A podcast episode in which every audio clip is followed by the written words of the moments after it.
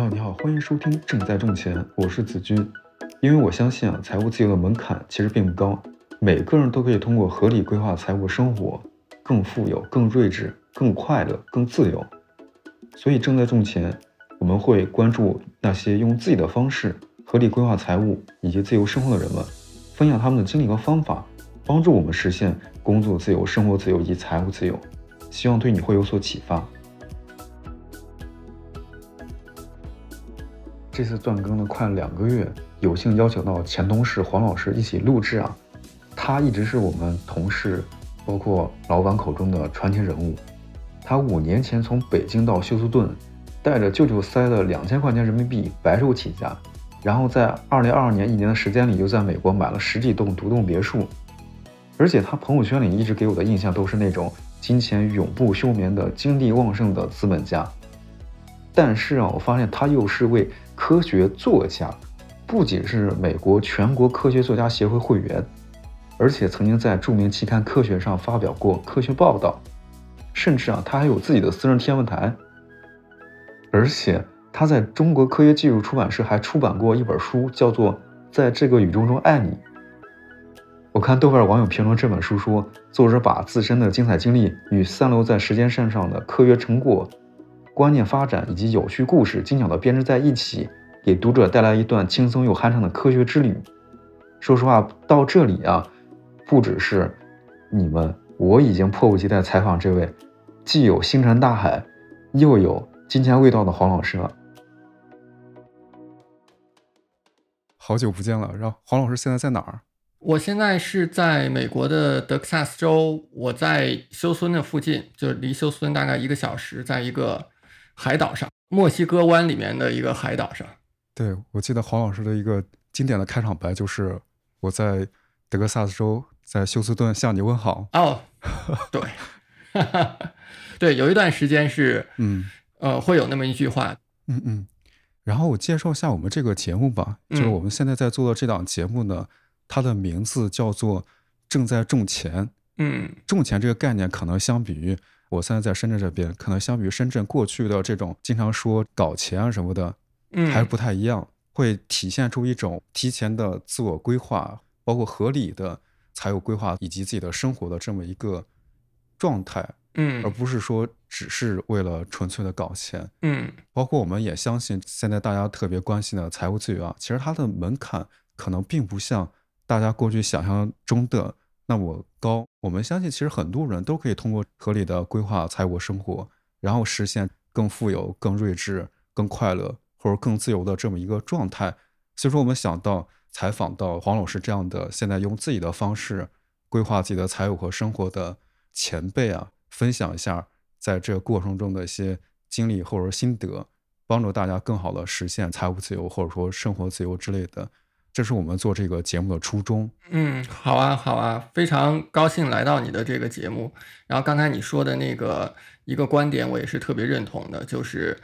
人们一般来讲提到财务自由这个概念，可能会觉得我要有几亿 人民币，可能才是到一个财务自由的状态。但其实呢，在美国这边，我们讲的财务自由是指的说，当你的被动收入能够取代你的主动收入的时候。你就达到一个财务自由，因为你可以不用靠打工，不用靠上班来维持生活了。嗯，然后黄老师可以简单的介绍一下自己的，比如说标签啊或者定位，现在在做什么？我这边的话，其实，在应该说过去六到七年的时间当中，一直在做一件事情，就是我们在研究，我自己也在实践如何在美国从零开始达到财务自由。就像刚才你讲的，其实，在美国的话呢，是有很多的机会，但是呢，很多人其实是没有看到的。包括一些出生长大在美国的人，很多人的思维还停留在说我要去靠上班，我要靠打工这样的方式。那实际上我自己呢，是在二零一七年移民到美国来，我在这边呢是从来没有一天想过去打工去上班的。我想的是怎么样从零开始来达到财务上面安全稳定的一个状态，或者可以讲说，其实我就是去验证了美国梦在美国的今天是不是还能够行得通？你不是靠上班用时间去换收入，那么在这个过程当中呢，我通过房地产投资，主要是美国的房地产交易和投资，去找到了一条路。那么我也在把这条路呢分享给更多的人，所以呢，我现在有专门的一个团队，有一块事情叫北美掘金。那么北美掘金呢，就是把在美国怎么样去从零开始投资房地产，让房地产给你建立持久的财富，来交给更多的人。我们的现在的学员呢，实际上不仅仅是分布在美国、加拿大、中国，实际上分布在十几个国家。我们有来自像巴西的，像欧洲一些国家的，像东南亚一些国家的，都有我们的学员。是。然后我也和大家介绍一下，就是我认识黄老师，是我我们之前在广州的一家财经自媒体一起工作。然后当时黄老师其实已经平时就在美国嘛，所以说我更多是耳闻或者说传说中的一个人物，经常听到同事讲黄老师在美国怎么怎么样，包括有自己的小岛。听说二零一七年是吧，怀揣了两千块钱去美国从零到一自己打拼出来的。所以说我就好奇，当时为什么想到。去美国白手起家，甚至说就是决心这么大，可能就只怀揣着两千块钱过去的。其实到美国来这个想法是很早就有了，很难说有一个确切的时间是什么时候开始有这个想法的。这个可能跟我自己之前的职业有关，就是我来美国之前是做科学记者、科学作家，这也是我移民美国的时候的一个职业身份。或者简单来说，这个职业是干什么的？就是把科学界科学家最新的一些发现呢，或者是理论，用通俗的语言写出来，就有点科普的那个意思。是。那这个过程当中呢，其实我打交道非常多的是美国的科学家，因为你知道很多的新的研究成果，首先是出现在美国的。嗯。那所以呢，一直对于美国的，就是美国人、美国的环境是有比较多的好感的，也一直想要到这边来。实际上来之前呢是没有非常明确说，我到这边来以后是要延续过去的职业方向呢，还是去做其他什么？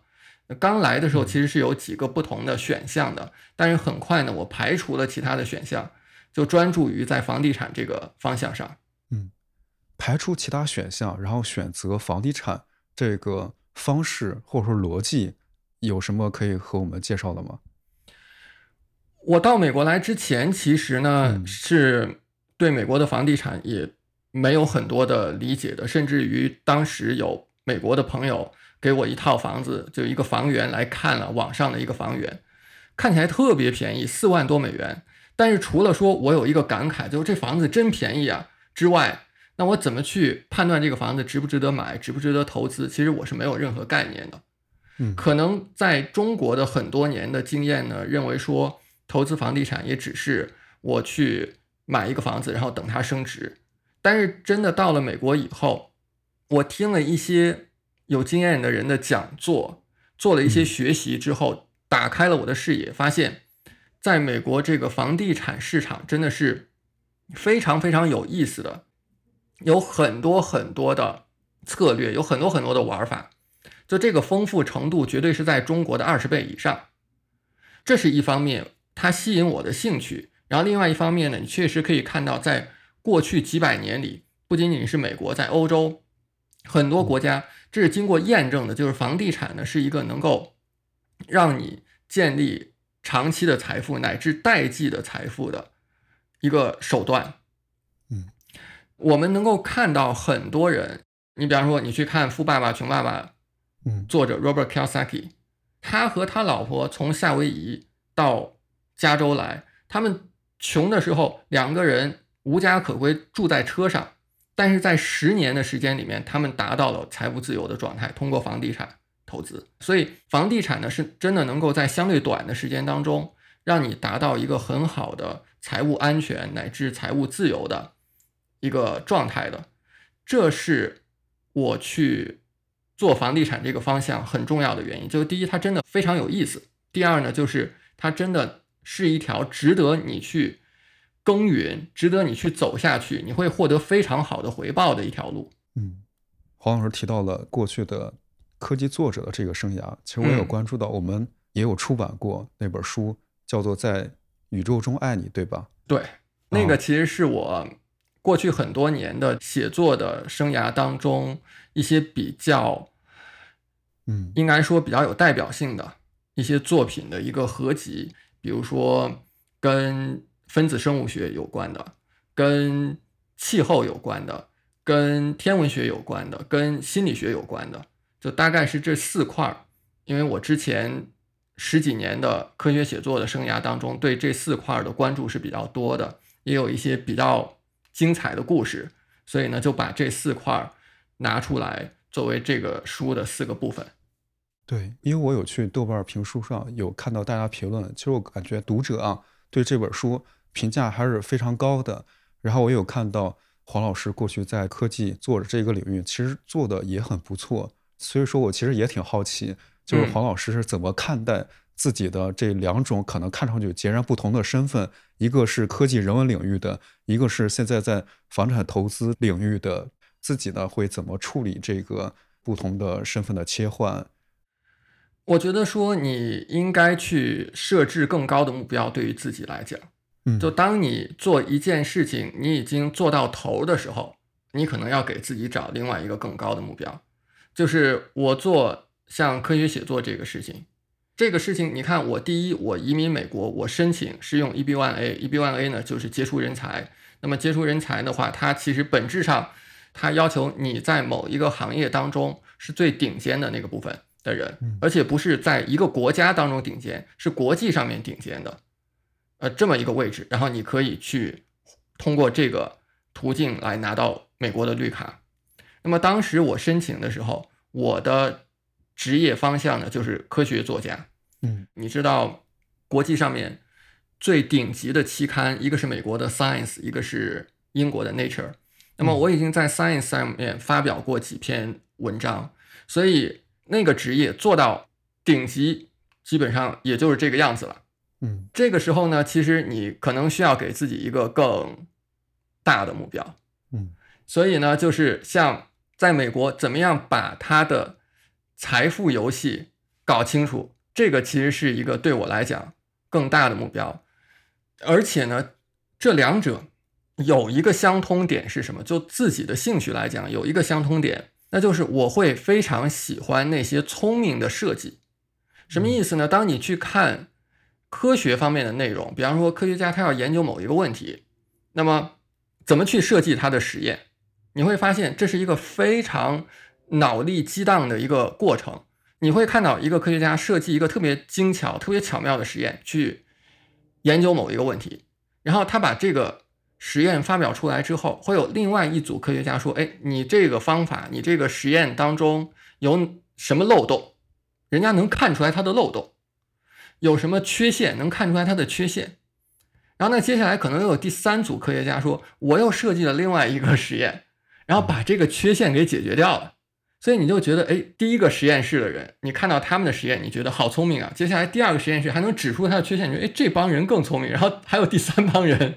他能够再设计实验去解决前面的缺陷，我就会对这类东西特别着迷。那美国的房地产，在房地产投资当中，其实刚才我说有很多的策略，有很多聪明的做法，也是让我很惊叹的。我会觉得。如果没有人告诉我这个，我真的自己一辈子是想不出来的。嗯呃，后来呢，你像我们做教学的时候，我们有学员也有类似的感慨，说如果不是你告诉我这个方法，我自己可能一百年都不会知道它。嗯所以这是我觉得房地产非常有意思，而且美国的财富积累非常有意思的地方，因为它非常的丰富。各种玩法、策略、技巧特别多，有很多很多聪明的方法，有很多很多聪明的人。嗯，我刚才听的感受是，可能在我的眼里啊，好像是从事的不同的，比如说科技啊，或者人文，或者说商业不同的这个领域，但是在黄老师的世界里，可能好像自己的人生啊，或者说他就是一个游乐场，或者说就是一个个游戏，不同的挑战，很多时候可能就是做一些更有意思、更有挑战性的目标这么一个事情。然后刚才提到，如果说自己琢磨的话，可能一百年都想不到的一些技巧，或者说一些设计啊，这个有没有具体的案例？对这个还挺感兴趣的。这个的话呢，嗯，我举一个例子，比如说我们最近在研究的投资策略，我们这个投资策略，或者你讲叫赚钱的策略也好，首先你要理解一个概念，是在美国的房地产交易当中是存在。有一种方式是我，比方我是这个投资者，我找到一个房屋的业主，然后我跟这个业主去签一个合同，买卖合同，我是这个买卖合同当中的买家，业主是卖家。好，那接下来呢，比方说这个房子五十万美元，但是呢，我不需要去自己自掏腰包拿五十万美元把他这个房子买下来，我就有办法去赚钱。那这个办法是什么？嗯，合同是可以转让的。我只需要再找着一个下家，另外一个买家，他可能是投资者，可能是终端的买家，比方自住的买家。嗯，那个买家，比方说他愿意五十五万去买这个房子。好，我只需要把这个合同转让给他，以五十五万的价格，那我在中间呢就很快的能够赚到五万块。从法律上来讲，我并不是在转让这个房屋的产权，因为我从来没有把这个房屋的产权拿到自己名下。我是在转让一个合同当中的权益，这个在英文当中叫 actable interest，就是可以成为净值的权益，就可以获得净值的权益。你可以获得这个房屋的净值，所以呢，这个权益你是可以转让的。这个做法呢，在房地产当中叫做 real estate wholesaling。本身这个概念的话呢，可能对于绝大部分的房地产经纪人来讲都已经是陌生的了，因为一般人的交易呢是。我要去找经纪人，自己拿钱把这个房子买下来，然后我才能从这个房子上面赚钱。就像我刚才讲的，我们一般可能在中国生活久的人会觉得说，只有我把这个房子买下来，然后房屋升值，我才能够赚钱。但其实你甚至都不需要把这个房子买下来，你都可以从上面赚钱。Real estate wholesaling 不是所有的国家都是合法的，在美国是合法的，在很多国家是不合法的。好，如果说这个策略呢还不是那么偏门的话，在这个策略之上，我再讲一个我们最近在研究、在测试的一个方式，就是你看啊，嗯，还是说我是一个投资者，然后呢，我跟这个一个业主去签了一个买卖合同，我要去做这个刚才所说的 wholesaling，翻译成中文叫批发，那么我要去做这个房地产批发这件事情。我跟业主签了一个合同。一般来讲，你跟业主签一个合同去买一个房子，你要去付一个诚意金的。诚意金通常是多少呢？合同价的百分之一。刚才咱们说这个房子是五十万美元，你就要付五千美元。可能对于很多人来讲，会觉得五千美元不多，或者是很多人印象当中认为说房地产投资者应该很有钱，五千美元不是事儿。但实际上呢？如果你看过新闻，你会发现说美国什么百分之四十的家庭拿不出来几百美元的应急资金，就他们真的没有什么存款。嗯，所以对于这个 wholesaler，就是去做这个事情的投资者来讲，他很可能他拿不出这五千美元，所以他跟这个业主去签这个合同，他连诚意金都付不出来的。我讲到这里，你有感觉到这其中有什么机会吗？没有，没有啊。OK，好，他拿不出来这五千美元的诚意金，你可以借给他呀。你作为出借方，你把五千美元借给他，然后呢，他这一笔做完了，比方说他赚了五万美元，然后你跟他约好，说我借你五千美元，我不是要你的利息，我是要去最后你的利润我分一个百分比。为什么？因为如果没有我这五千美元，你后面的五万就。无从谈起，你赚不到你那五万块，所以对于这五千美元对你的价值是多少？对你的价值可能是你利润的百分之二十，五万美元的百分之二十是多少？就是一万美元。所以你可以在很短的时间，也许两星期，也许三星期的时间当中，你投入五千美元赚回来一万，百分之两百的回报。而且当你做的对的时候，几乎是没有什么风险的这件事情。明白，就是刚才提到这两个。例子啊，让我感受到一种信息和金钱流动的那种魔力吧。嗯，当然，我们现在提到的可能是一些免费的分享，付费的分享可能就是后面 具体的找黄老师了解一下。嗯，然后其实我也挺好奇啊，就是黄老师去美国第一桶金是通过什么？其实做的比较多的是土地、空地这一块儿，这是很多的房地产投资者，应该说百分之九十以上的房地产投资者会忽视了，因为我们去讲房地产投资的话，大部分人、绝大部分人想到是房子，就很少人会想那个空地。有人说，嗯美国像个大农村一样，因为从中国大城市到美国来，然后一看很多地方都是空地啊，都是很荒那种感觉，一般人看不到这当中有什么机会，但恰恰是这个被忽视的方向是有很多的机会的。你有机会以很低的价格跟业主把这个空地给签下来，然后再转手卖给另外的一个投资者或者是终端的买家。其实跟刚才我讲的 real estate wholesaling 是一个概念，只不过呢，你是去 wholesale 就是批发房子还是批发土地的区别。所以呢，我们会去联系业主，就是土地的业主，然后以很低的价格，比方说市场价的三折乃至更低的价格，跟业主来签这个买卖合同。完了以后，我们再转让这个合同，可能以市场价的六五折、七折去转让这个合同，很快就能够赚到一个差价。这是我最早在美国做房地产投资做成功的一个方向。还有一个方向呢，是我们讲叫 tax lien 的投资，tax lien 叫做房产税留置权。你知道，美国绝大部分的房屋土地是每年要交房地产税的。嗯。有一个问题就是，如果一个业主他欠了税，政府会怎么办？当然，政府它有各种处理手段，但是简单来说，政府有两种处理手段，一个呢是把他的房屋或者是土地拍卖了，产权拿去拍卖，嗯，然后另外一种方式呢是政府在他这个房产上放一个 lien，lien 呢中文叫留置权，你其实你买房子的时候，那个房贷就是一个 lien，就是一个留置权，它等于说是个一个概念上面的一个包袱放在你这个房产上。如果你不把这个包袱解除掉，你的房子是没法出售、没法过户的。那政府会在欠税的房产上面放一个留置权，完了以后呢，他去拍卖这个留置权，投资者就可以去竞拍，投资者拿到了这个留置权，就可以等着业主来赎回。业主通常来讲是有一段时间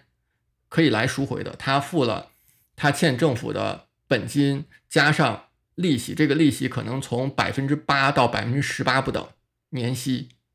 当他去赎回的时候，我们投资者就拿到了我们投入的那个钱以及利息，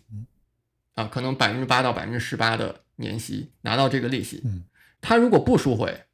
我们最终呢是有可能拿到他这个房屋或者土地的产权的。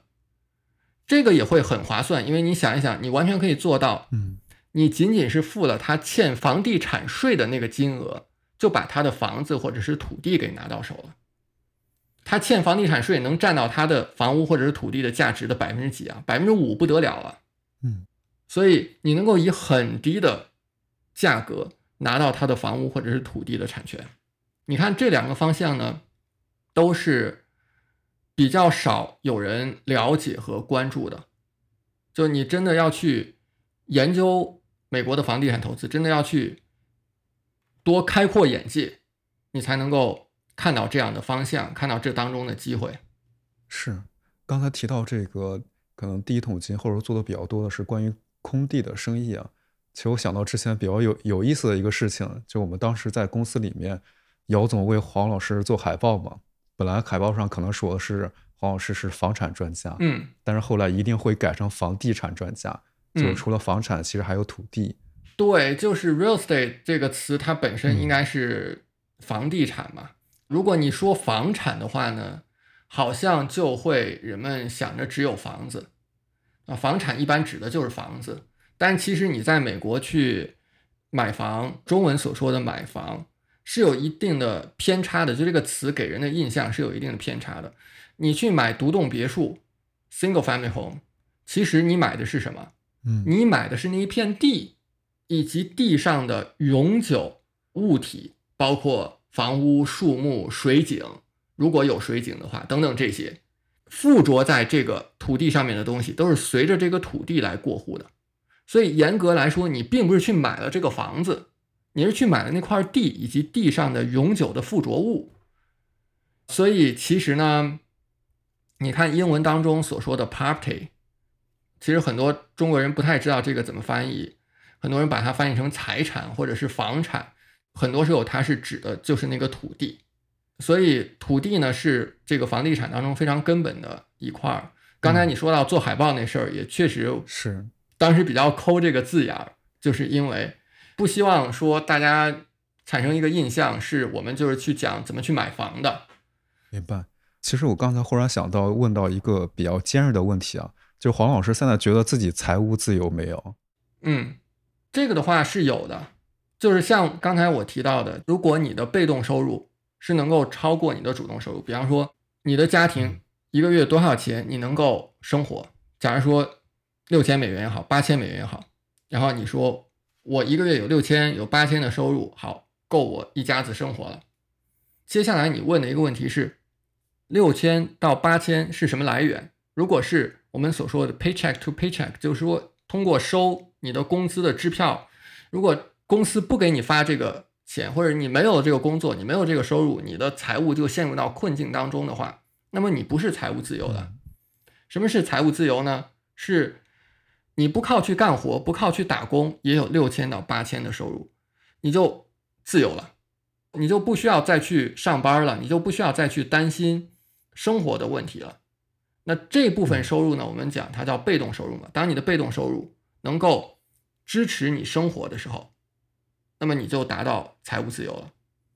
这也是为什么很多人他去投资出租房，你投资一套房可能一个月有两千美元的租金收入，当然你还有一些支出啦，有一些成本啦，不是说这两千美元是你的净利润。但是呢，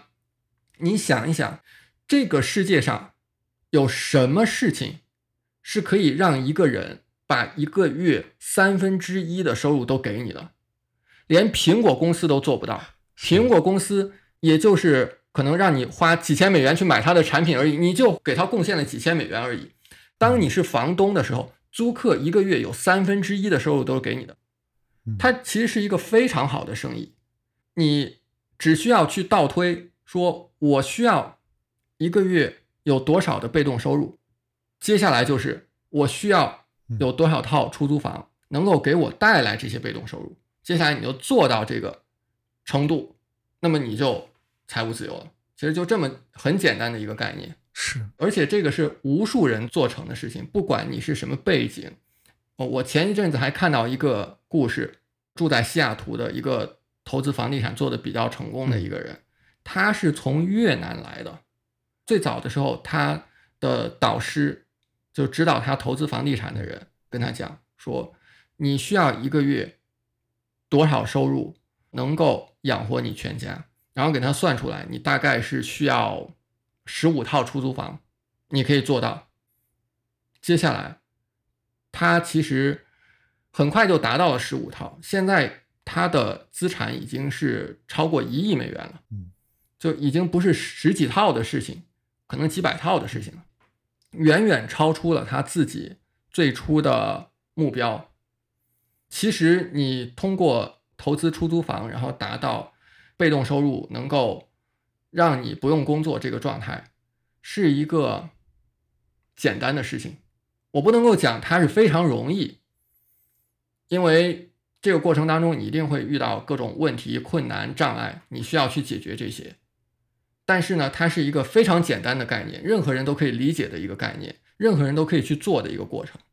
带入这个视角，感觉确实还是挺爽的。但是从年轻人的角度啊，可能往往会觉得年轻人来到深圳，这感觉好像深圳挣钱，深圳花，一分没法带回家，就好像这个钱啊，都确实都交给房东了。但是如果说我们带入这个房东的视角，会感觉这个人可能一个月三分之一收入都可以给到我，确实是比较爽的。但是对于很多人，他其实第一个问题啊，嗯，可能是会没有办法迈出这一步，或者说会有设想出各种的困难。来阻碍自己，比如说我的第一桶金初始的资本怎么积累，很难积累下来。嗯，这是一个很正常的事情，就是刚刚开始的时候，不但你自己会怀疑，而且呢，你身边你听到的声音基本上也都是质疑的声音。人们有一个很有意思的现象，你去看，只要你想干什么事儿，你不管干什么事情，永远身边人都会上来跟你讲一堆这个事儿怎么不靠谱、啊，是的，对，怎么难了？所以呢，就是你听谁的话非常的重要，你听谁的建议非常的重要。你需要去看那些真正在你想做的这个事情上做成的人，然后你听他们是怎么讲的，你听他们的经验，而不是身边的什么朋友、同事、亲戚，可能自己从来没有投资过嗯，房产，没有投资过美国的出租房，或者是做过一套两套的那个非常有限的经验，他跟你讲这当中有什么问题啦，我自己遇到问题了，他自己做的没有用正确的方式去做很多事情，所以他会遇到那些问题。我认为说，真正重要的就是你找到那个做到你想嗯做的事情的人，走过你想走的路的那个人，你去听他怎么讲，你听成功的人怎么讲，你不是去听失败的人怎么讲。我之前做过一个类比，就好像你上学的时候考试，一道题怎么做对，你需要去看会的人是怎么做的。你去问两百个不会的，你还是不会。就好像学渣之间倒数第几名的互相对答案，其实一点用处都没有。我感觉这两年对这个感受也挺深的，就是很多时候会发现是什么呢？我们得去到这个看得见成功的地方，复制成功，或者说坦诚的来讲，就是去到成功的人比较多的地方去学习他们的方法，嗯，不然的话就是固守于自己的一个领地，听到的一直都是这个不行，那个不行，就是没有成功的决心的话，没有把这个事情做成的决心的话，其实会有设想的一千种失败的方法，会想到他是怎么失败的。这个我觉得还是挺有意思的。对，是这样。其实嗯像我自己在美国，不管是做房地产这块儿，还是做其他的什么事情，包括北美掘金的这个生意，我有一个很重要的一个方法论或者是原则，就是我其实不太是那种爱去做原创想法的人，我不太说一定要寻找一个独一无二的商业上面的点子或者是操作，然后我去做这个事情。因为我知道，如果我这个想法我自己认为是独一无二的，嗯非常大的可能性它根本就不是独一无二的，因为这个世界上这么多聪明的人，早就有人想到过你想的那个点子。嗯第二呢，就是如果你是从白纸开始做起，白纸作画的话，百分之九十九以上的可能你这个事儿是做不成的，会失败的。嗯所以，既然你有一个点子，或者你有一个想法，你有一个方向，那么一定有其他的人做过，那你为什么不去找别人现成的经验来学习呢？嗯而且呢，是别人验证过的嗯方法。所以我做任何事情，我会先去看有没有其他人做过。如果这个事儿完全没有其他人做过的话，我不会觉得是一个让我很振奋、很欣喜，然后我要去干这个事儿。我不会是这样的一个反应，我会觉得这个事情我自己可能也不会去做，因为没有其他人做，说明很可能它是行不通的，它有什么问题。我一定是会去做那些别人已经验证过，能够行得通，有成功经验的，然后我直接去学习别人的成功经验。像刚才我提到的，为什么我能够很快的把像美国的土地投资这一块给做通？那不是我自己在家里面研究，就像刚才我讲的，我可能有些操作真的，你你让我自己整，我二十年可能都想不到其中的一些巧妙的处理方法。嗯我是有老师的，嗯而且呢，我是花了相当多的钱去请老师来教我的。当时我有一个教练，嗯这个教练呢，我是花了三万美元跟他学一年的时间。啊，很多人可能看到三万美元觉得是一个蛮多的，而且这个费用还是几年前的，那个时候美元比现在是更值钱的。而且我有一半是这三万美元，有一万五我是刷信用卡去支付的。嗯所以需要有人带。我自己的思路就是，我要去复制别人的成功，而不是我自己要独辟蹊径去做一个其他人完全没有做过的事情。因为我觉得那个基本上你成功的可能性是零。而当你去做一个别人验证过的事情，你失败的可能性是小的。是的，我想到我身边儿一个例子啊，比如说我现在在做保险经纪嘛，我看到我的学弟啊，他其实在老家嘛，河南郑州那边，我是刷到他小红书，他有提到现在做这个怎么怎么困难，嗯，到底要不要做？我的感受就是，我发现他没有直接找我聊，而是找的可能他的同学，或者说也是我们嗯这个行业的其他的新人。我看到这个时候，其实我找他聊天嘛，其实我嗯直接的一个反问就是：你身边是不是没有做的比较成功的同龄人，或者说身边做的比较成功的前辈也没有？那他的回答确实也是，他的身边确实没有。但是呢，当我可能从老家来到广州，或者说来到深圳这边，其实我有看到身边很多在这个领域里面是有做成功的，比如说除了学历比较高的，其实也有很多年轻人，甚至比我还小的，甚至说也是从其他行业转行过来的，没有什么经验和基础，但是大家都可以做成功。那这样的话，就会产生一种什么样的心理呢？就是他也行，嗯那凭什么我不行呢？那我也行。对，就可能大家都知道考个好大学，大家目标都一样的，但是每个人的动力是不一样的。比如说，如果是我身边没有这个考上好大学，或者说做得比较好的这个人啊，我的动力绝对没有他这个身边有这样的人动力强的。这就是身边的榜样的作用。所以说，这个感受愈发强烈，就是我们一定要到有钱人的地方，到看得见成功的地方去复制成功。如果我们没有到这个地方的话，嗯其实我们的动力是没有的。因为远处的成功，比如像马云、马化腾、马斯克，其实他们的成功对我们来说，可能更多时候就是一个茶余饭后的一个话题。但是呢，如果说我们身边，比如说就是我的前同事、我的同学，嗯，他们在这个领域里面取得了成功，过得很不错，赚了很多钱，那其实你的动力会强得多的。他也行，为什么我不行呢？对你提到这当中有两点很重要，就是一个是看到其他的，你感觉跟你差不多的人，甚至可能也许他的智力上，也许他能力上还不如我的人，他能够做成，那我自己就更应该能够做成。这也是我的一些观众或者是我的一些学员他们的感受，因为我其实从来不认为说我自己是个天才，然后这些东西都是我自己发明出来的，我从来不会这么讲。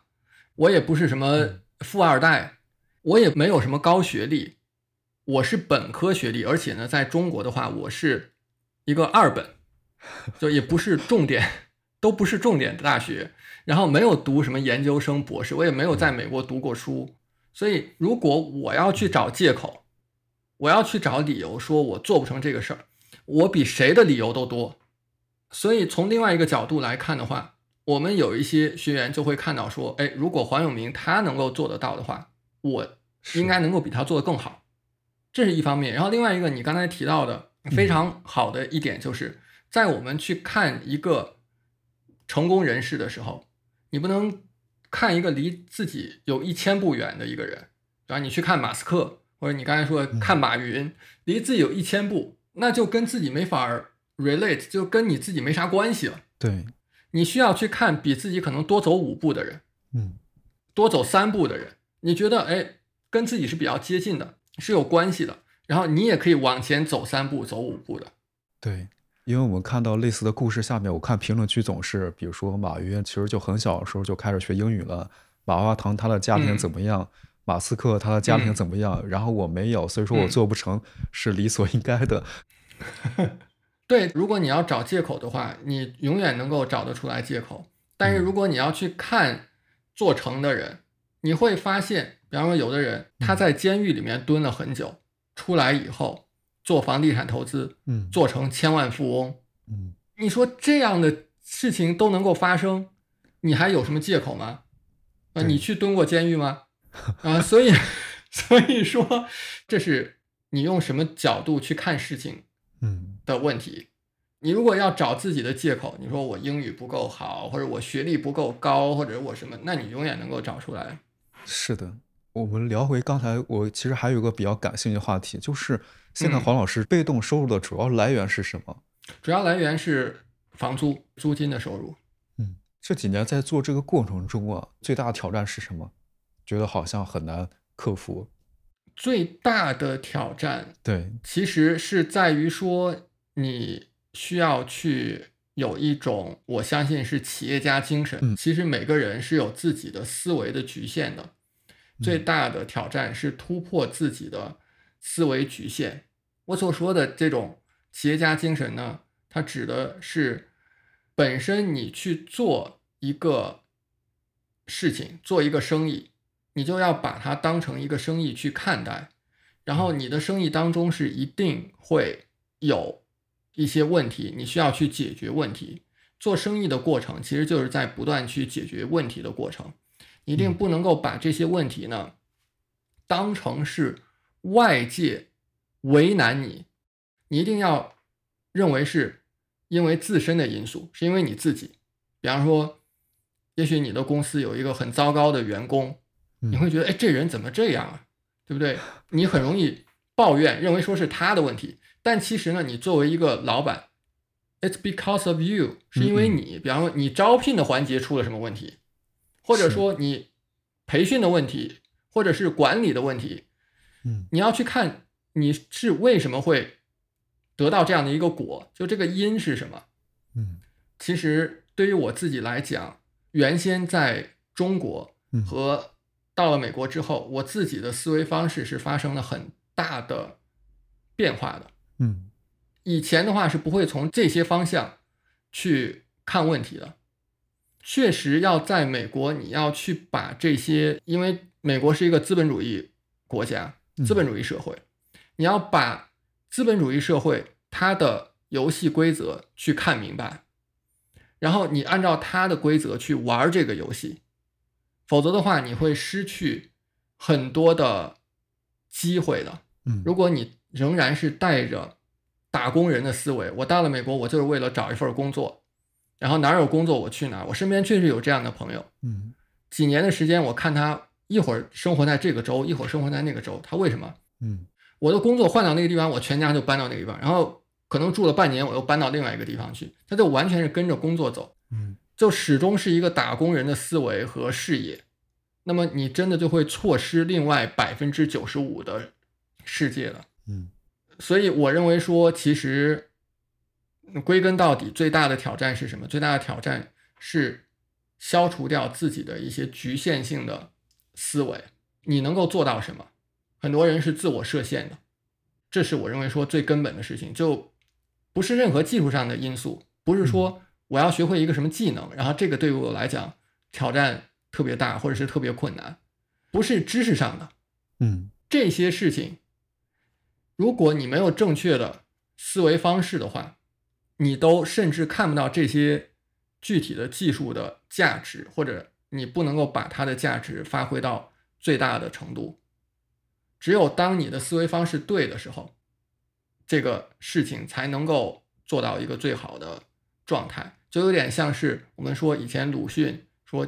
弃医从文嘛，最早的时候他学医，觉得可以通过医学的手段让中国人变得更健康，啊，解决中国人问题。后来发现，它不是身体的问题，它是思想的问题。所以弃医从文嘛，我认为说我们去做生意，或者是做房地产投资，或者是自己的理财、建立财富这块儿，嗯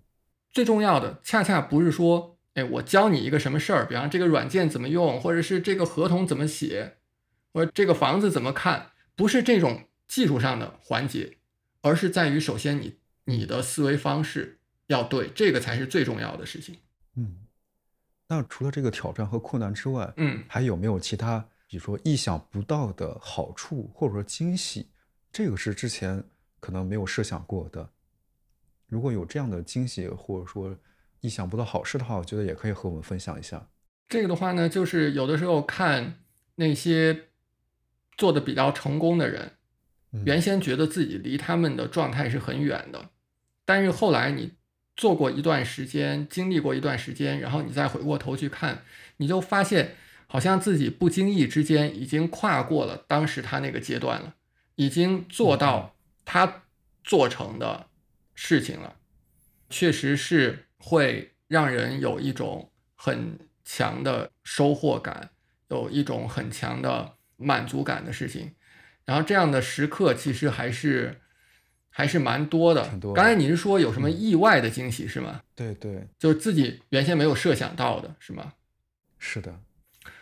我觉得可能从整体上来讲，美国的房地产投资整个大方向是我来美国之前没有设想到的。因为最早的时候，我的想法跟很多人的想法是一样的。我其实最早到这边来是说，哎，我到这边呢，我可以考虑干一件什么事情，就是我去考一个房地产经纪人的执照，嗯然后呢，把美国的房子卖给中国人，因为至少在当年还有很多的中国人想要在美国买房、置业、投资。那么这也是美国的很多很多的华人经济他们所走的路。嗯那么我觉得说，我比较幸运的一点是什么？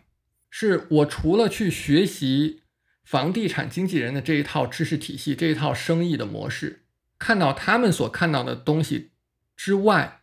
我去接触和了解了房地产投资是怎么回事儿。因为这个跟很多的人的这种头脑当中的预设、假设不一样的地方，就是房地产经纪人绝大部分来讲，我不是说所有的，但是大部分来讲的话，他们其实是不懂房地产投资的，他们只是懂交易，我怎么帮助卖方，怎么帮助买方，这合同怎么写，然后过户怎么做，整个这个流程怎么干，它是一个服务行业，甚至于大部分房地产经纪人自己是不投资房地产的，所以你其实很难想象说他自己不投资房地产，他怎么能够懂得房地产投资者的想法，他怎么能够真正的帮助到你？对于我来讲，我觉得很幸运的一件事就是，我去听了一些讲座，然后这些讲座呢，打开了我的视野，打开了我的思维，就我知道房地产投资是怎么回事儿，它有多么广阔的空间和多么多的机会，所以后来我去把自己的重心呢，并没有放在做房地产经纪人这个方向上，而是放在了嗯房地产投资者。我自己的定位是房地产投资者，不是房地产经纪人。我有房地产经纪人执照，但是那是帮助我去做投资的。这对于我来讲是一个完全的意料之外的收获，因为我在来美国之前，我是不知道美国的房地产投资当中有这么多的玩法，有这么多的空间，有这么多的机会的。嗯刚才还提到这个不经意之间就跨过了可能之前心目中的自己的想成为的人，或者说心目中的榜样，跨过了他们这个阶段。嗯，这个阶段或者说状态，可以再具体的描述一下吗？比如说是拥有了好多套房子，或者说是什么呢？对，就是当你比方说没有很多的房产，没有很多的投资房的时候，别人跟你讲说，哎，我一个月有一万美元的租金的收入，你觉得还挺好的，对不对？对于一般人来讲，你去上班啊，你去打工啊，你可能一个月也收入不到一万，你一个月收租能够收一万美元，你觉得挺好的。然后你会想，如果有一天我自己也有一万，该多好。其实刚才咱们讲的《富爸爸穷爸爸》作者 Robert Kiyosaki，他最早的目标就是我什么时候我能够做到我一个月有一万美元的租金收入，呃就好了。很年轻的时候，可能二十几岁的时候，他的目标就是这个。那后来我发现，其实我自己不经意之间就就已经过了这个这个阶段了。现在是一个月租金有几万美元的一个状态。其实最早的时候呢，给我有启发非常大的一本书，嗯就刚才我说我会去看呃房地产投资的培训呐、啊，去看一些书籍啊。有一本书叫《The Millionaire Real Estate Investor》，就是百万富翁房地产投资者嗯这么一本其实很经典的书，应该二零零几年出版，二零零五年到零八年期间出版的一本书吧，可能快二十年了。它其中就讲到说，你作为房地产投资者有四个阶段，嗯第一个阶段呢，就是像百万富翁一样思考，这是刚才我所说的思维方式是根本性的、最重要的。第二个阶段呢，是买一百万美元的房产。买一百万美元，并不是说你手上要有一百万现金拿一百万，你是用债务去买的。所以比方说你首付了百分之五到百分之二十，所以你可能花了五万美元到二十万美元去买了一百万美元的房产，这是第二个阶段。第三个阶段呢是拥有一百万美元的房产，就是说你这个房产的净值有一百万，你的投资组合你的净值有一百万。第四个阶段是年收入一百万美元，就是你从这些房产上获得的租金收入一年达到一百万美元。嗯，那你想，我刚来的时候什么都没有的时候，在我看来，后面什么第三步、第四步，这是很遥远的事情。而且我在想，这一年一百万美元的租金，跟天方夜谭似的。嗯，但是呢，现在在我看来，它是一个完全可以达成的目标。就我自己来讲，前三个，嗯，前三个阶段都已经过去了，现在我正在走向第四个阶段，就是租金收入一百万。嗯，正在走向这个目标，而且我认为这个目标是完全可以达成的。再过几年，可能我就达成了。所以，当我去回头看的时候，我觉得哇，这本书说的太正确了。当年刚刚开始做的时候，我觉得嗯，挺有意思的，这样的一个模模式，这样的一个步骤挺有意思的。嗯，但是呢，什么时候能达成，嗯你会觉得它是个很遥远的事儿。我自己其实并没有去记录说我什么时候我达成了第一个阶段，什么时候跨过第二阶段，而是嗯当我有一天重新想起这本书的时候，我会发现哦，原来前三个阶段我已经都走过了，现在正奔向第四个阶段。是我正刚想问黄老师，这个前三个阶段分别花了多久？我觉得，嗯，其实我能够比较嗯，明确的想起来的就是，应该是我的房产的净值的话，应该是在四年的时间嗯达到超过一百万美元的。就是我在这边从零开始，到我有一百万美元以上的净资产，那么这个应该是花了四年或者是不到四年的时间。那我现在还挺好奇一个问题啊，就是嗯看我们已经财务自由了，然后其实也有那么多资产，那但是我比如说朋友圈或者说在很多场景啊，其实还能感受到黄老师嗯是个工作非常有热情、激情的人，就是在现在已经可能财务自由的状态，那现在这份热情或者自己工作的一个动力来自于哪里呢？我觉得来自于两个方嗯面，一个呢就是你会觉得这个事情非常有趣，你真的是很感兴趣，啊、会去做的。我所说的感兴趣是什么？感兴趣就是这个事儿，哪怕你去做了，不能够给你带来收入，你也会去做，才叫真正的感兴趣。啊，有些人说这事儿你给钱我就感兴趣，那你不是对这个事儿感兴趣，你是对钱感兴趣。对对是有些人是特别爱去旅游，我就说那才是你真正感兴趣的事儿。为什么？旅游你能赚钱吗？你不能。但是为什么你天天去呢？那么就像我刚才讲的，我其实反复提到房地产投资，或者是美国建立财富，或者说更大的讲是美国的这个资本主义游戏，嗯是非常有意思的一个游戏，就跟你去玩大富翁游戏一样。如果你去玩大富翁游戏的话，那个游戏就是建立于资本主义的游戏规则，它把它非常非常的简化出来。大富翁为什么风靡全球？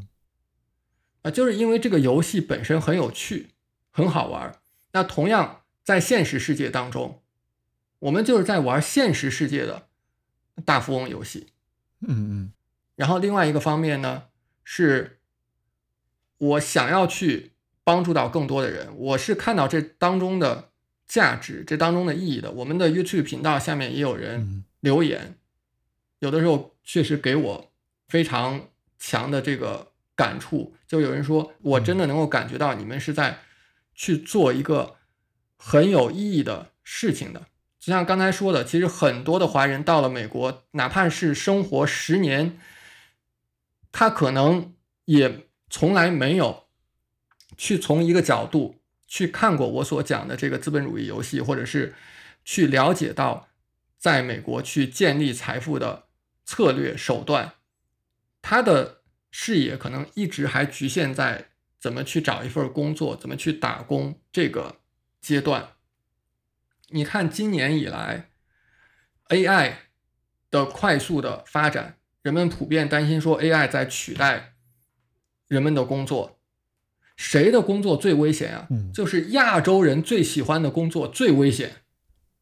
你看亚洲人最喜欢什么工作？最喜欢医生、律师、嗯工程师。工程师还好一点，工程师没有那么危险。但是医生、律师现在是最危险的职业，很快他们就会被被 AI 取代了。所以，如果亚洲人的思维仍然还停留在说我要去读一个好学校，考一个好成绩，将来找一份好工作，那么你是最危险的人嗯，最容易被取代的人。在 AI 的时代，什么人能够生存？你必须要成为 capitalist 资本主义者，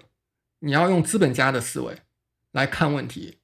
才可以，AI 才能够成为辅佐你的工具，而不是去取代你的工人。所以我觉得说，我们是在做很有价值的事情，就是让更多的人看到，一方面是我自己的原先经过验证的这些方法，我自己走过的路，可能能够帮助到更多的人。另外一方面呢，也看到刚才我所说的这些观察，这些是可以改变很多人的生活的。嗯所以这是我去做这些事情很重要的力量的来源。其实，当你去，比方说早上醒来，你就看到有一个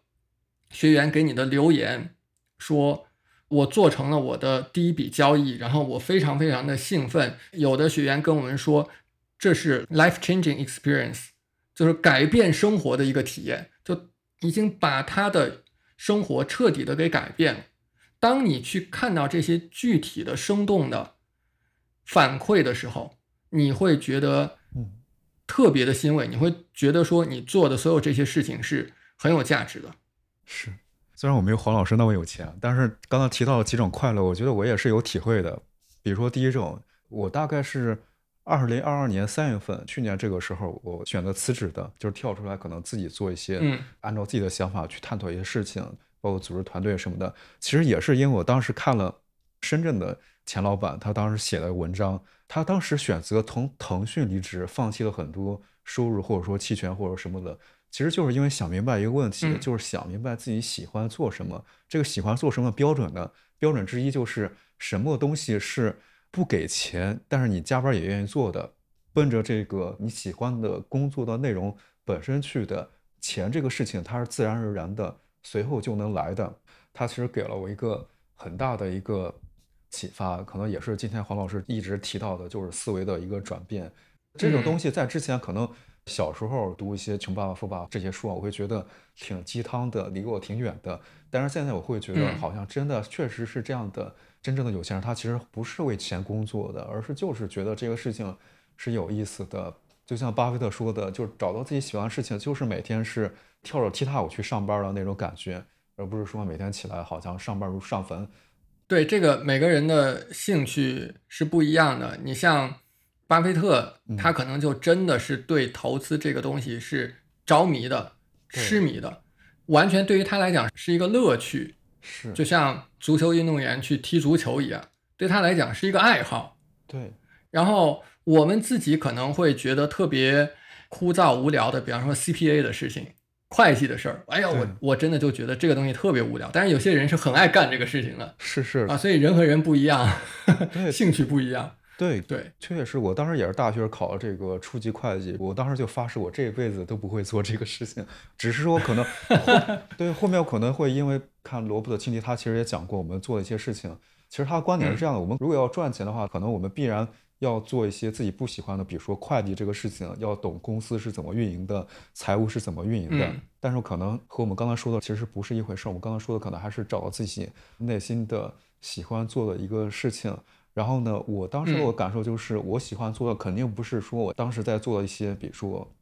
管理上的一些事情，协调、妥协各部门之间的，或者说每天开一些管理上的一些会议。我发现这个事情不是我想做的，我想做的是什么呢？其实就是后面黄老师提到的，就是很多客户、读者、用户的他们各种正反馈，比如说会觉得你这篇文嗯章，或者说你这个教程，你提供的这个东西是特别有用的，给我的感受是最强烈的，所以说后面跳出来选择，我不用等到财务自由，就我现在其实就可以做这些事情，然后我现在做这些事情，可能经过短时间的或者说长期来看，呃，反而可能是一个离财务自由更近的一个事情。跳出来，然后获得了这个工作自由、时间地点自由、项目自由，甚至说同事自由、创作自由。但是拐回来之后，发现我好像反而离财务自由其实更近了。嗯，刚开始跳出来的时候，会觉得我不再为了别人工作，不再为了薪水啊去牺牲这个时间和地点，去舍弃一些我特别想做的项目。当然，这个听起来好像有点鸡汤，但是我觉得以我自己的短暂的实践，我觉得确实也是如此的，对吧？比如说，我想做播客，我想做就可以做，包括也可以约到黄老师。这个过程其实对我来说也是都是很有意思的。第三点就是，也是刚才黄老师提到的，就是可能就是一种成人妲己的正反馈。所谓的成就感，其实后面不只是自己成长，自己赚多少钱，有时候可能是更多的人。跟着我一起成长，赚到钱，这个是其实是无与伦比的一个正反馈或成就感。对你说这个，可能也确实让我自己也多想了一点，嗯就是其实有一个共同点。你看，我原本在中国做的工作就是科学写作这一块儿，嗯，是把科学知识传播给更多的人。现在是把财富的知识传播给更多的人。所以我觉得说，可能从我的本身的性格或者是喜好方面是比较喜欢去做这一类的事情的。对，其实我也在想，这个本质在于哪儿？可能它的本质在于，它是一个人与人之间交流的一个事情。就我们除了科学原理打交道之外，除了和钱打交道之外，其实我们现在还有一个每个人都会喜欢的一个事情，还是真的就是人与人之间的这种真诚的交流互动，一起成长。我们的快乐源泉可能是来自于这里。嗯，我有这种想法，可能也和我的经历也有关系。我之前是做 B 端的商务，就是和企业端打交道的；后来是做 C 端的内容的科普啊，或者说 C 端的交易，感受这个区别还是挺大的。然后做人与人之间这个事情，还是其实还是挺快乐的。嗯，然后呢，我们后面其实还有一些问题啊，就比如说还想了解黄老师后面对个人或者说对团队啊，对自己的事业的规划是怎么样的？嗯。我自己的规划分两块吧，就是我自己的规划，还有我现在的北美掘金这个生意的规划。其实我自己本身日常我的事情就分两块，一个是我自己的，比方说房地产投资，我自己的投资，我不是那种集资，就是拿别人的钱，拿投资者的钱然后来投资，所以我这两块分的是比较清楚的。一块是我自己的投资，一块是我去做教学。北美掘金这块主要是做教学。我们不是去去拿投资人的钱，嗯嗯。那么我个人这一块的话呢，我接下来有几个其实是很明确的事情。一个呢，我现在是在考虑搬到波多黎各，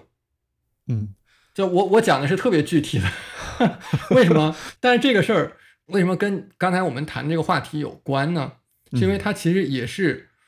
相当于你财务规划的一部分。这当中有一个背景，就是你知道美国在税务方面，它是这样子的：每个州它的税法是不一样的，啊，联邦的税法是这一层是全国统一的，然后接下来不同的州收税是不一样的。嗯，像华人最喜欢去居住的州是加州，但是加州是一个重税的州，你一年的时候有一半交税了。嗯，那么这个重税呢，对于高收入的人来讲，或者企业来讲，是一个很大的负担。为什么马斯克他从加州把他的厂子搬到德州来？因为德州是没有州税的，或者说州税是很小的啊。每年的营收达到一定程度也有州税，但是跟加州比，那就是毛毛雨。嗯，所以为什么很多的加州的企业这几年会搬到德州来？他搬到这儿可能一年省几十亿美元的税，那对于我来讲的话呢，波多黎各为什么是一个好的选项？波多黎各是美国的属地了，它也是属于美国的一部分，它并不是一个另外一个国家了。嗯，那你的公司在那边，然后符合一定条件的时候，你是可以连联邦税都不用交的，你只需要一年交百分之四的税就好了。嗯，所以。我可能仅仅搬到那边就能够省下来税能够省下来很多很多。所以，怎么样去避税，这是在美国你收入比较多的时候要去考虑的一个问题。其实收入少的人也要去考虑，只不过呢，很多人没有意识到这个问题。那些靠工资收入的这部分人，其实是交税比例最高的人，税种最多的人，恰恰是富人、高收入的人交税是少的。如果你记得的话，有一年有一个报道，就是川普他的。之前几年的这个纳税的记录嘛，有两年还是几年，他每年只交七百五十美元的税，你都难以想象他的收入那么高。那恰恰是这些富人，他知道怎么去避税，他能够做得到。这是一块，我不愿意一年给联邦交那么多的税。嗯，你是完全可以做到少交税乃至不交税的，而且是完全合法的。这是我想要去做的一件事情。然后另外一件事情呢？是我要更好的做好资产保护。资产保护的意思就是说，你有了你的资产之后，怎么样？这些资产是让别人拿不走的。嗯，我举一个特别具体的，我相信你的听众能够特别 relate 的一个现象，就是比如说某个名人上了热搜了，然后网友就人肉出来他在美国有个几百万美元的豪宅。这种事情不是经常发生吗？嗯，那为什么会发生呢？就是因为这个人他没有做好资产保护，没有做好匿名，别人能够很容易的查到他名下的资产。有一个说法是这样子的：别人问你你有多少资产的时候，最好的答案是什么？最好答案是五百万美元。你有五个亿，你也说五百万美元。为什么？为什么再多啊？别人就来找你碰瓷了。呃，那些明星。家门口永远有人摔跤，你请一个清洁工，他可能都踩香蕉皮摔骨折，然后来找你赔十万。就是你不可以让人知道你有很多的资产，然后或者更重要的是，不在于法院判你赔多少钱，而在于说他能够拿到多少钱，就他能够执行多少钱。嗯，当你做好资产保护的时候。可以做到的效果是什么？我这讲的是真实案例，就可以做到法院判你赔他五千六百万，最后只能执行两百万。你也许控制了其他更多的资产、更多的钱，但是那是你控制的，不是你名下的。你名下可能只有两百万，法院只能动那两百万，所以他判五千六百万是没用的。所以，我另外一个方向是要做好资产保护。现在美国这边呢，有一个不太好的现象。嗯，我不是去讲说美国一定好，中国一定不好，我是去讲说怎么样去平衡的去看待这些事情。美国现在不好的一点，他现在搞了一个叫做企业透明法案，从明年开始，二零二四年开始，每个企业要去每年的去向联邦的有关部门去公开你企业的实际控制人，完全穿透的，哪怕你是用信托去持有。公司的也要穿透，最后实际的控制人是谁，必须报备。那么这个事情呢，我相信对于企业的经营者来讲，大家会更多的去寻求海外信托、离岸公司去做自己的资产保护，而不是依靠美国本土的公司和信托。所以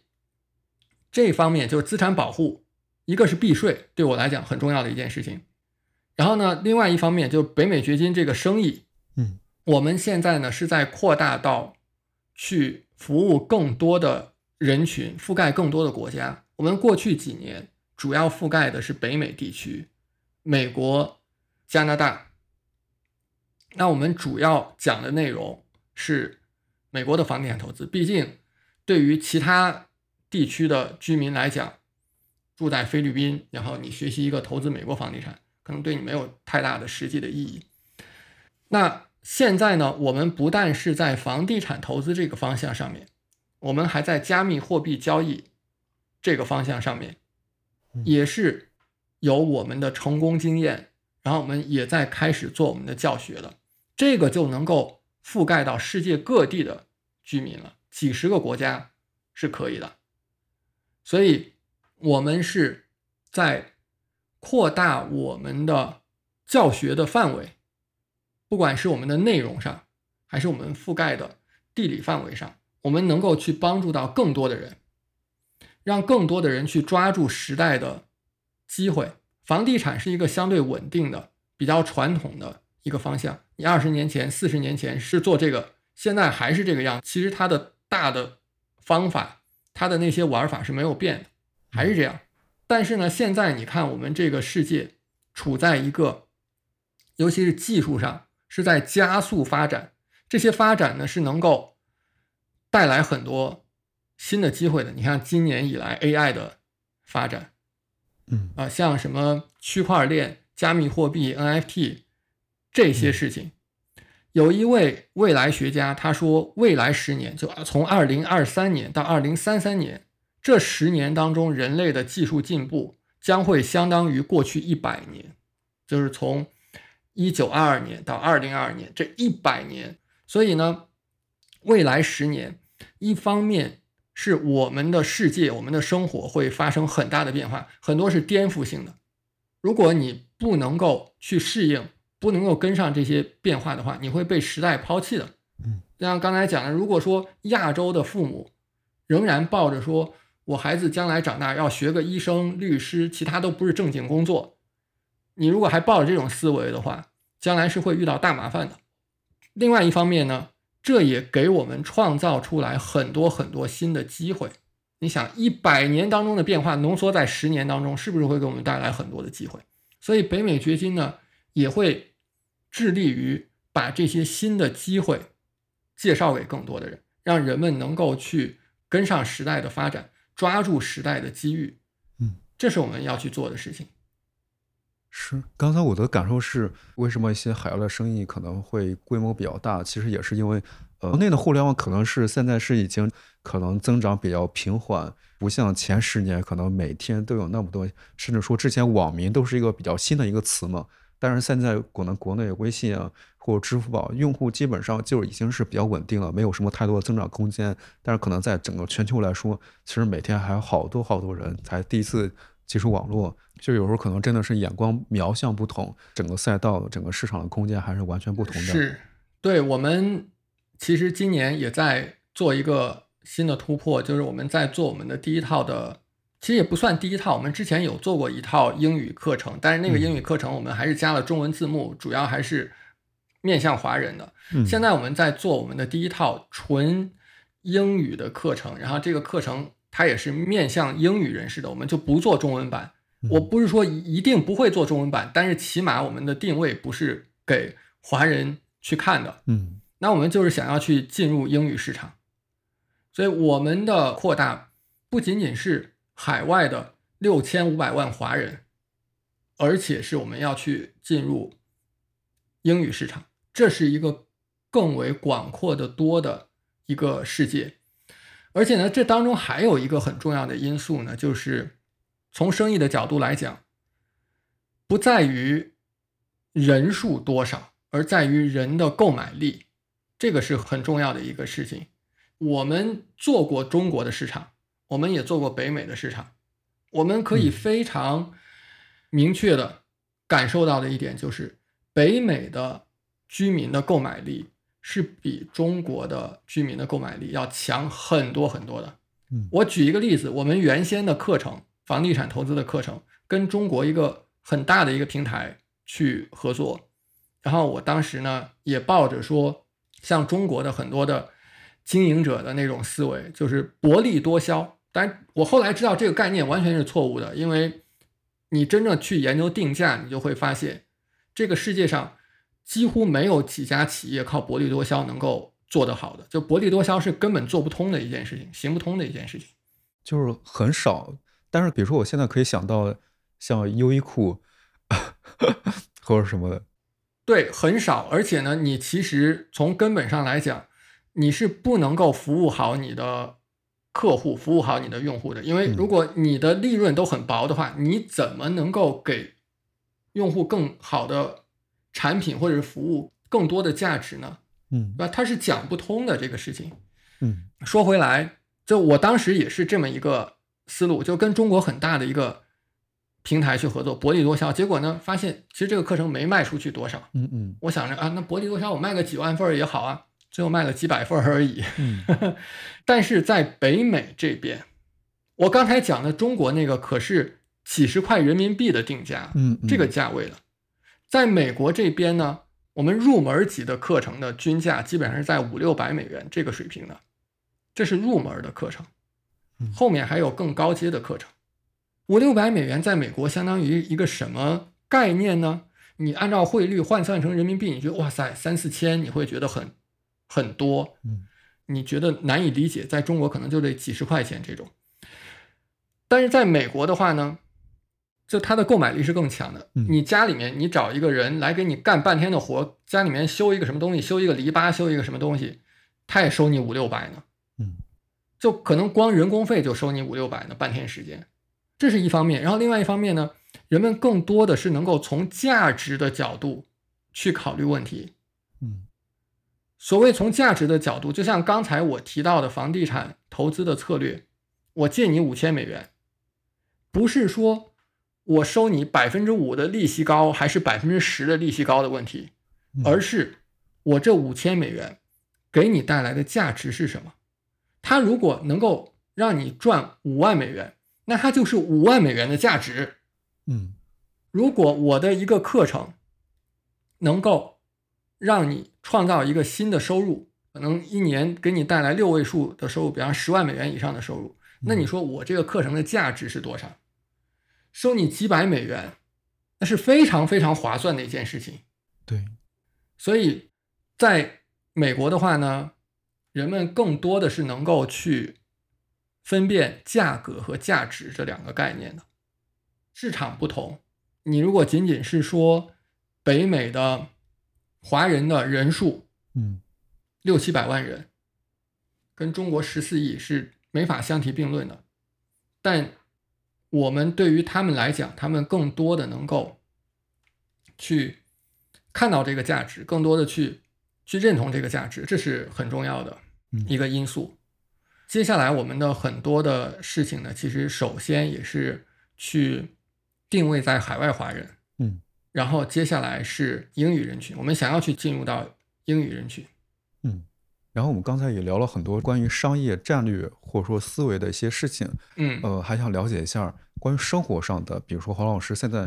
你的生活状态是怎么样的？可以给我们分享一下黄老师典型的一天的呃日程之类的吗？典型的一天啊，那你如果看我典型的一天，你会觉得很无聊的，就是基本上我早上是起来以后先去处理一些就是北美掘金教学这块儿的一些事情，通常是一些零碎的一些事情，比方说有些文件需要我去看一下啊，或者是需要我去给一个意见啊，做一个决定啊，等等这些，或者是我们的学员有问到某些问题是需要我去回答的，需要我去解答的，嗯。我会去处理这一块事情。接下来呢，我是会比较喜欢把一些谈判类的事情放在上午去处理，因为我觉得这个是头脑比较清醒的一段时间。所以说，跟美国人谈一个什么事儿啊，商业上面有一个什么会议啊，这些我通常会想要安排到上午十点、十一点。嗯嗯有的时候我也会上午，如果说没有会议的话，我会去处理我自己的房地产的一些事情，嗯可能是交易环节的一些事情，或者是房屋管理的一些事情。那到了下午的话呢，我会如果有时间的话，我会去看比较多的资讯，就像刚才我讲的，我会去关注最新的我们这个世界在发生什么样的变化。嗯。我指的可能更多的不是政治那个层面的，而是说技术啊、金融啊这个方面。啊，或者是做一些研究，比方说有一些什么报告啊、房地产的市场报告啊，或者一些什么资料啊，我会在下午去看。有的时候也会去处理一些投资啊、生意上面的事情，这是下午。然后到了晚上的话呢，基本上是在跟广州的团队嗯开会，或者是沟通一些具体的业务上面的事情，或者是还有一件很重要的事儿，就是在 YouTube 频道去做直播。大概从去年初到今年初有一段时间，我坚持了一年，就是周一到周五每天直播一次的，嗯每天更新的。我的这个 YouTube 频道上面的视频量是非常多的，现在超过一千两百条，嗯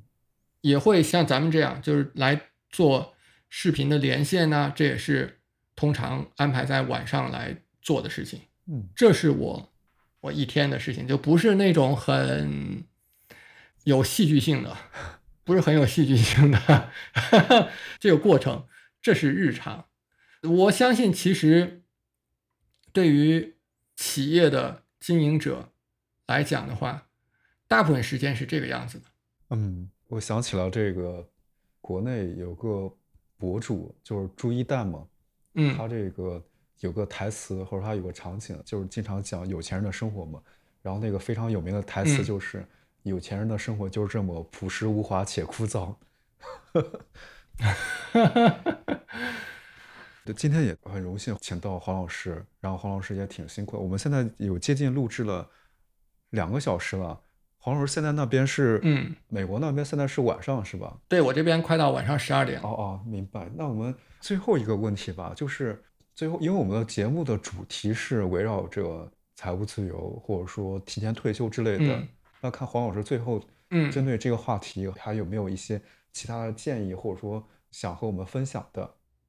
呃，我觉得说前面已经讲到比较多关于怎么样去考虑财务自由，就什么是财务自由，然后怎么样达成你的财务自由。那如果说一定要补充一点的话呢，嗯如果你是生活在中国的朋友，嗯那么我会建议呢，你更多的去了解、去看一下中国之外，嗯。像美国这边，这边有什么样的机会？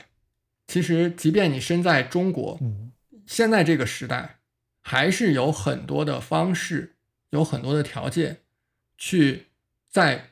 美国的游戏当中去玩一把的，嗯嗯。去赚美元的，或者更直接的来讲，嗯。很多时候这个游戏呢是比你在中国更容易的，嗯。更简单的，不在于说离你近的就会更简单，有的时候其实离你远的比你离你近的是更简单的。嗯。刚才呢，子君也提到，像在中国也会读到一些书，嗯。这些书呢可能是美国的一些成功人士去写的，有的时候你会觉得离得比较远，嗯。这个我能够理解，是因为当你真正的生活在美国，你在美国这个游戏当中，你才会发现那些书讲的非常对，因为你有一个切身体会。很多情况呢，美国和中国是不一样的，嗯。所以呢，你在中国的生活经验当中，你去读那些书呢，就会有一种隔阂感。嗯因为它不能够直接的跟你的生活经验相贴合、相印证。嗯嗯，其实那些书的话，如果是你在美国的游戏当中去玩美国的游戏，然后去看那些书的话，你会发现很多是非常非常有道理的。嗯啊，所以总的来说的话呢，我是建议说，如果你是人在中国的朋友，多看一看海外的世界，嗯多看一看美国有什么样的机会，不要自我设限。就像前面讲的，不要自我设限，不要自己预设说，哎，我只能在中国搞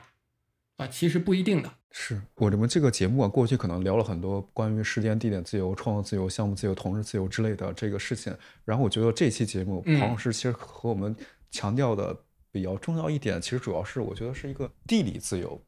对吧？就是可能嗯身在内地或者身在大陆，但是其实我们还有很多的思维方法、商业的逻辑或者说事业的领域可以放眼全球。可以实现地理的自由，我觉得主要是这一点。对，当然当然，其实像今年我们有一个例子嘛，就是我在我们工作的群里面讲到一些 ChatGPT，讲到 AI 的一些东西，然后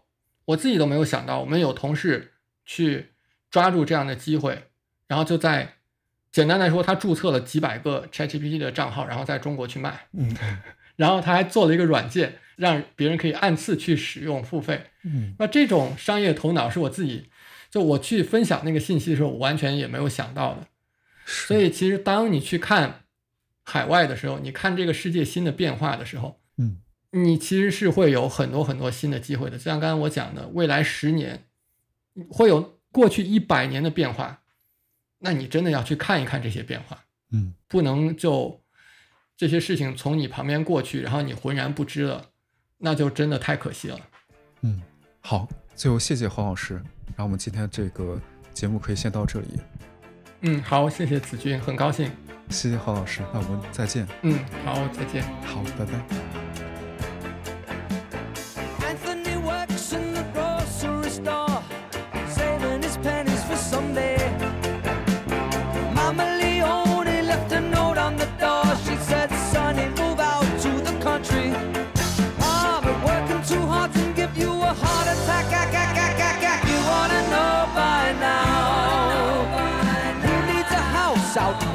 Hackensack? Is that all you get for your money? And if that's what you have in mind, yeah, if that's what you're all about.